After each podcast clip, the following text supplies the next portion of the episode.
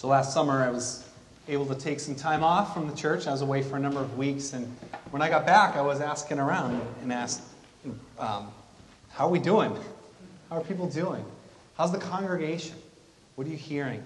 And uh, one of the themes that, that came up actually quite quickly was, "Hey, you know, the, one of the biggest issues right now is fear and anxiety. We're seeing more and more people struggling with deep fears and deep anxieties." And that didn't surprise me. Uh, research shows Americans are becoming increasingly fearful and anxious. There was a recent poll by the American Psychiatric Association. They found 39% of adults in the United States were more anxious at the time of the poll than they were one year prior. Uh, the top things that people were anxious about safety, health, finances, politics, and relationships. Uh, the survey also shows that millennials are the most anxious generation.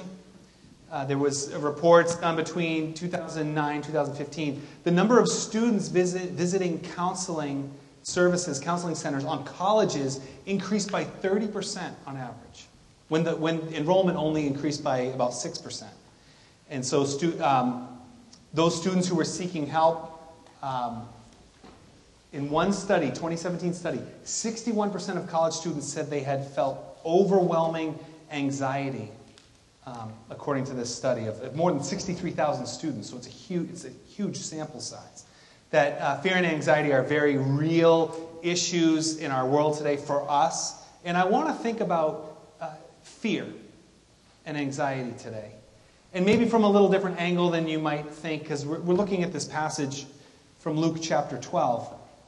Here we have a number of teachings of Jesus that are presented to us, and they're sort of strung together. They don't form a nice, tight, cohesive sermon, so to speak. But uh, as we look at these, I want to consider four fears that we draw out of this, this teaching of Jesus. The first is the fear of God.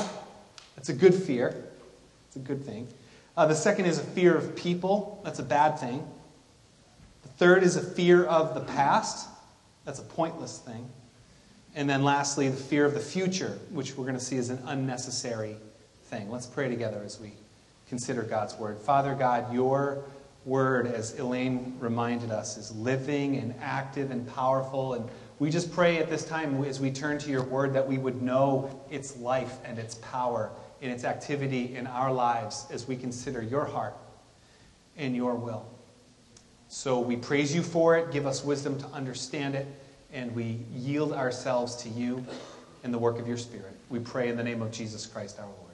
Amen.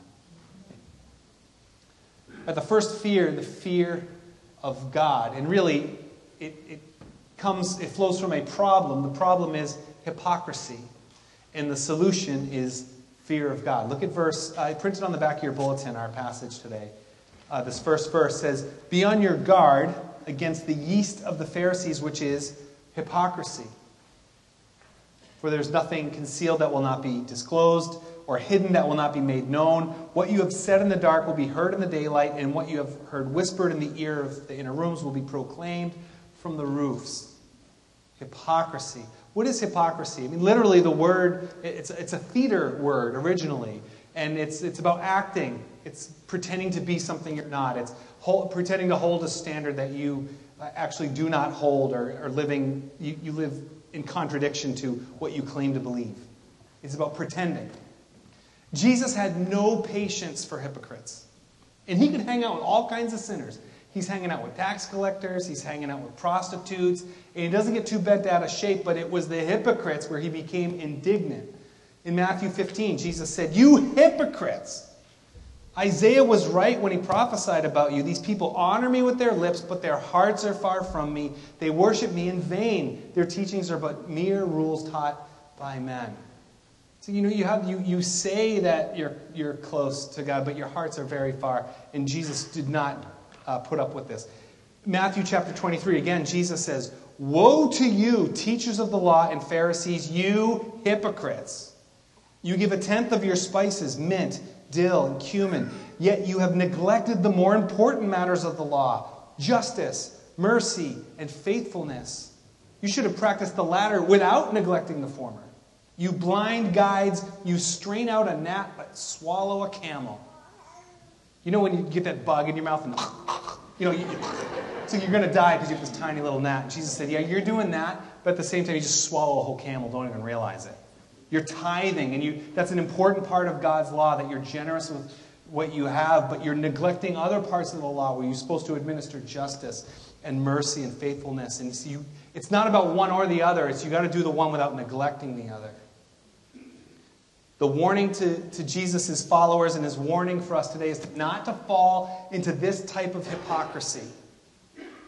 And it's particularly easy for people of faith to fall into this type of hypocrisy because there's things that we really care about and other things that we may tend to overlook. There's a Christian author named Jerry Bridges. He wrote a book called uh, Respectable Sins. And the idea of his book is that Christians are very quick to condemn people outside the church for their blatant sin and for not living in line with the Bible, and at the same time ignoring or overlooking or even condoning sins, which Bridges in his book calls respectable sins. And we need to remember that all sin corrupts us, that all sin separates us from God. Just from his, his table of contents, he names some of these uh, respectable sins. The first is ungodliness, which he describes as living, living one's everyday life with little or no thought of God, or of God's will, or of God's glory, or of one's dependence on God. How many are guilty of that? Other respectable sins. Discontentment, unthankfulness, pride, selfishness, lack of self control, impatience, and irritability, anger, envy, jealousy, and related sins, gossip, worldliness. And, and he goes on. You could, you could read the book.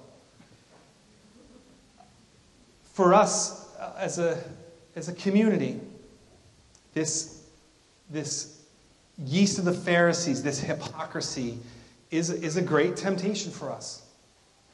For example, Free Christian Church, we have uh, for many years held a very firm pro life stance, which is why some of the, the news and some of the new laws are deeply concerning, uh, troubling to us.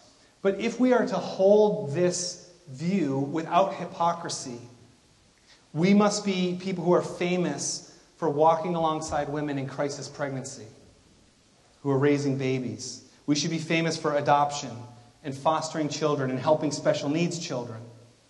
And standing pro life for all life, for the poor and the marginalized and the aged and the disabled for the incarcerated, male and female, black and white, do we stand firmly that every human life is created in the image of God and therefore sacred and special to Him? Are we consistent or do we have hypocrisy? Another issue, since we're at it, just keep hitting them. Uh, as, as Christians who have a high view of, of, of the Bible as God's Word, in understanding God's heart, we believe, uh, we hold a, a view that, uh, that marriage is sacred and that it is a sacred union between one man and one woman. But to avoid hypocrisy, we must treat our marriages as sacred. And we therefore must get rid of anything that, um, that destroys marriage. Things like anger and unforgiveness and abuse and infidelity. There should be no place for that if we truly believe that marriage is a sacred union. And we must be people who uphold that and who live that and who support one another in and through that. Remembering the words of Jesus, he says, You strain out that gnat, but swallow the camel. The effects of hypocrisy are obvious, it destroys our community.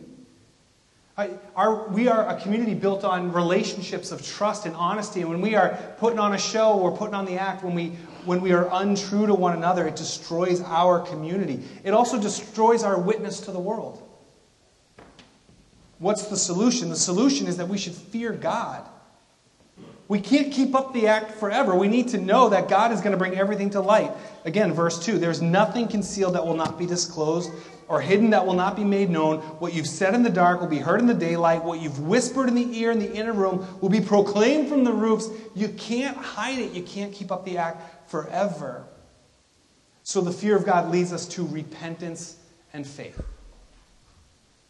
In a sense, the opposite of hypocrisy is repentance. So if hypocrisy is, is uh, putting on a show and, and being fake about how we really are, repentance is admitting who we really are. That we are all sinful and broken, that we all need God's grace, that we all fall short. And God brings His grace to forgive, to change a heart, to heal, and to lead us into true righteousness and away from hypocrisy. And we need to lean into that, and we all need to operate uh, from a place of receiving His grace to grow. It's the fear of God that will do that. The second fear is closely related to that. That's the fear of people. Again, this is a bad fear. Look at verse 4. Jesus says, I tell you, my friends, do not be afraid of those who can kill the body and after that can do no more. Fear of people is a very common fear. And, and many of us lose sleep at night and we become anxious and worried. We're afraid of what people will think of us. What if people don't like me? What if people reject me? What if I'm not good enough? What if I haven't accomplished enough and people judge that I haven't accomplished enough in my life? And here Jesus says, Do not fear people. Do not fear what people think of you. Why? Because what's, what's the worst that can happen? They'll, a person will reject you. Or, I guess in context, a person could kill you. Which you might say, well, Pastor, that actually seems like a reasonable fear. You know, that's, that's actually a real thing. Uh, but Jesus says, uh, actually, no, that's not the worst. And it goes back to that first fear is we need to fear God. Look at verse 5. I'll show you whom you should fear. Fear him who, after your body has been killed, has the authority to throw you into hell. Yes, I tell you, fear him. The point here is that in life or in death, we are God's possession. We are in God's hands. But beyond life and death, there's eternal life and eternal death. It's a reality that we all have to, to face. And you may say, well, look, I came to church this morning to feel better about myself. I don't want to focus on this God of judgment. To that, I'd say, we don't create God. God exists. God is an, an objective reality. And if God is a God of judgment, we can't change that. Hell is real. It's an eternal reality. And we don't like to think about it, but it doesn't make it go away if we don't think about it. But here's the beauty of it all the beauty of this statement is that God loves you. We fear him because he is great and he is holy and he is powerful and he holds all of life and death in his hands. But that same powerful God loves you. Look at verse 6. Are not five sparrows sold for two pennies? Yet not one of them is forgotten by God. Indeed, the very hairs of your head are all numbered. Don't be afraid. You're worth more than many sparrows. Not only is God powerful and full of judgment, but He is full of love and He is good. And you are in, you're in God's hand and He loves all that He has made. And being in God's hand is, is a, a kind of a terrifying place because of His power, but it's a precious place because of His love. Because He cares about us. You're so loved and cared for, just like these sparrows. And what Jesus is saying, He said, Aren't five sparrows sold for two cents. Basically, the going rate for a sparrow was half a penny. So four sparrows would be two cents. And Jesus said, they sell five for two cents. They just throw the fifth one in for free. They're not worth anything. And, and God, the most worthless thing that's basically thrown in with the half penny sparrows. He said, God cares about that sparrow and he cares even more for you. His love and his care for you is infinite at the, this, and this is at the very core of our faith, that if we can understand that, and we understand that God cares for us, and that our lives are precious to Him, that we are loved by God, then we operate from that place and we don't have to fear what other people think of us because we're so secure in His love. How do we know that we're so loved in that way? God demonstrated His own love for us in this that while we were still sinners, Jesus Christ died for us. That Jesus Christ came and lived and served and died a death in our place as our substitute. So, all the ways that we fall short, all the sins we commit, all the fears we have, all of those things, Jesus takes them on the cross and he gives us his righteousness. He gives us his new life. That's how loved we are that Jesus did that for us. So, we don't have to fear people. We are so loved and accepted by God. So, we fear God, but we don't fear people. Thirdly, is the fear of our past. Look at verse 10 It says, Everyone who speaks a word against the Son of Man will be forgiven, but anyone who blasphemes against the Holy Spirit will not be forgiven.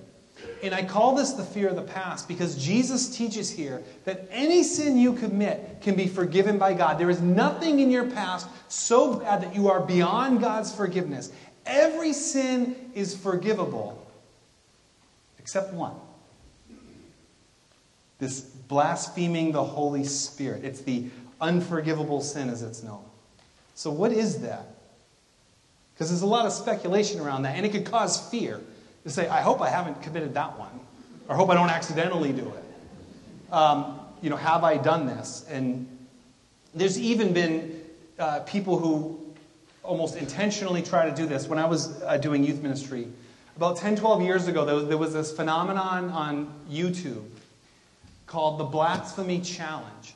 And this was a group of atheists who said, hey, if you're really an atheist, you should commit the unforgivable sin because you're so certain of your atheism that you could you would blaspheme the Holy Spirit and you would video it and put it on the internet for the world to see how blasphemous you are. And it was very disturbing. I actually watched these videos, and, and they're, they're still around. Um,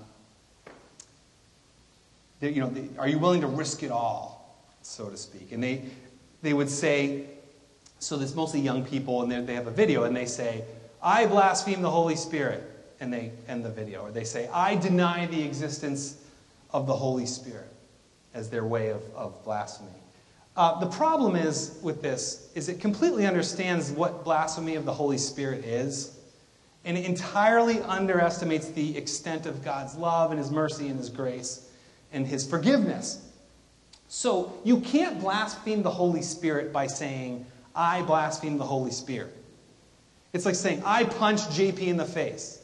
Well, you actually have to come up and punch me.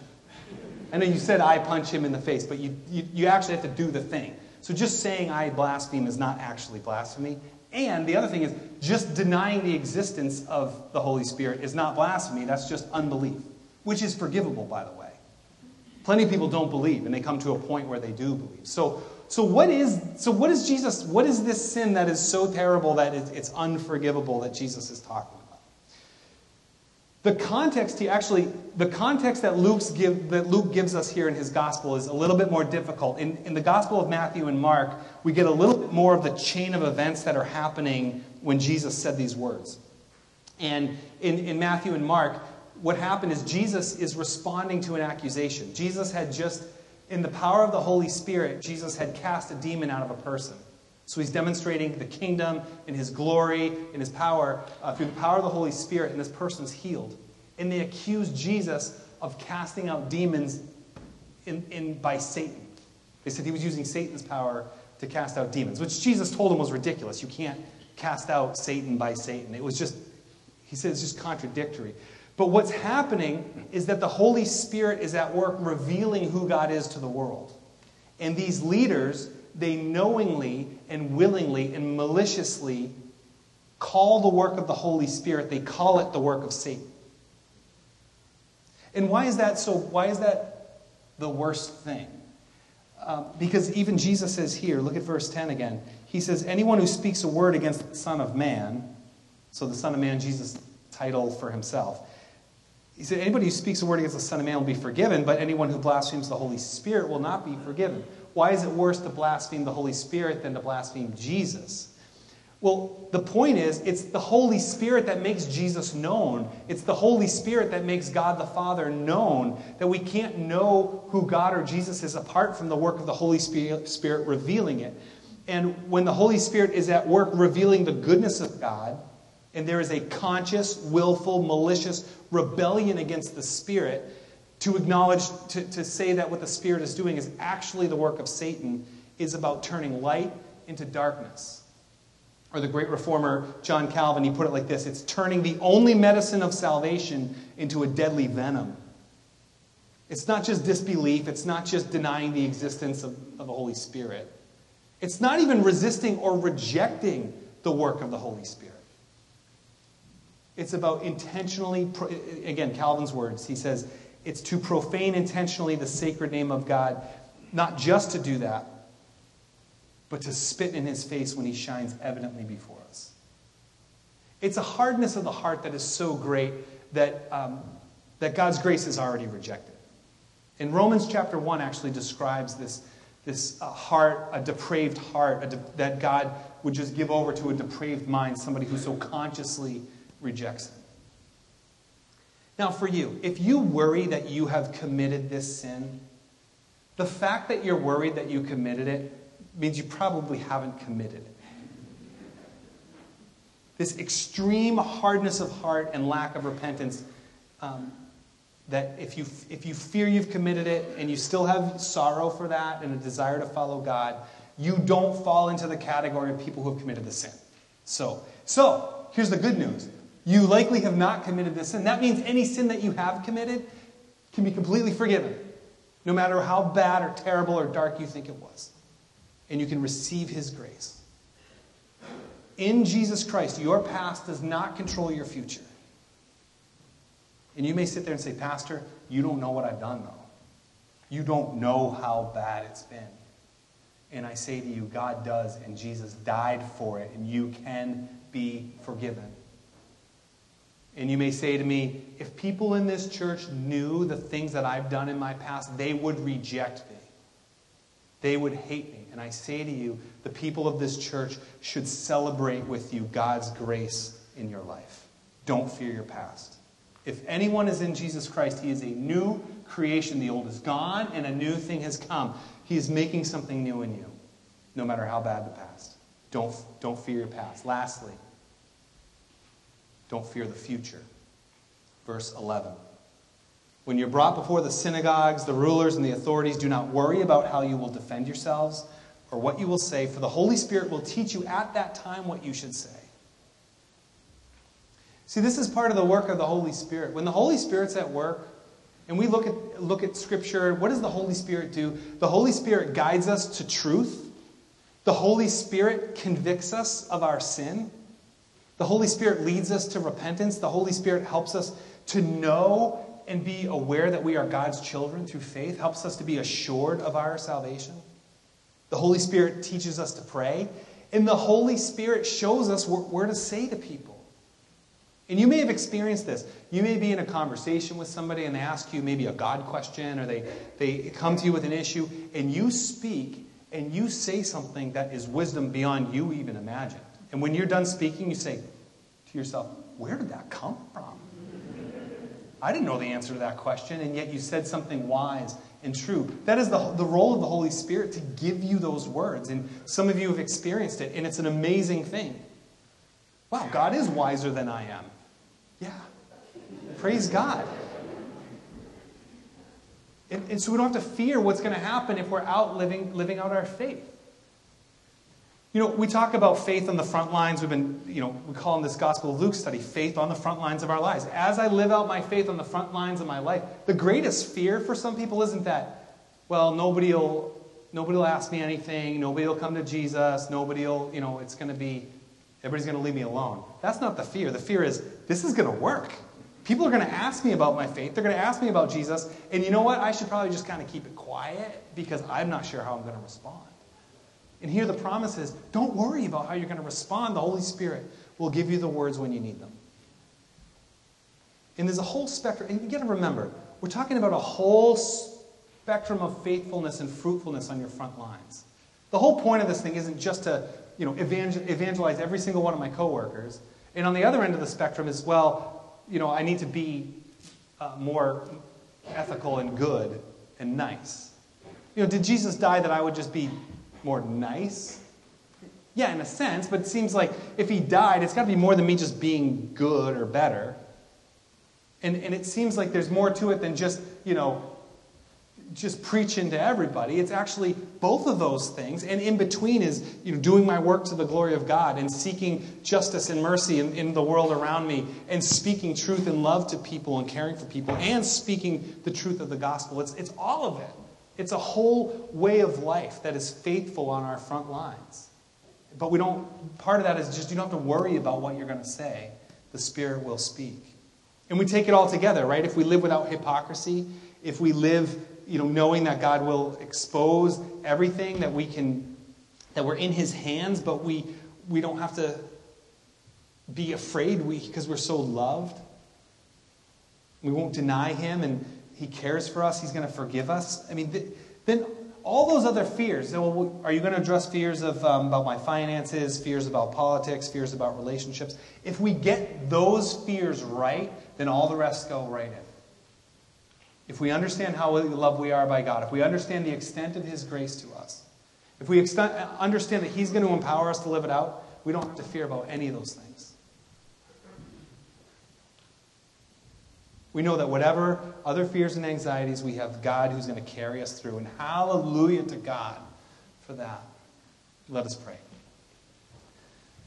Father, you are all powerful, you are holy, you are great, and yet we are not overcome.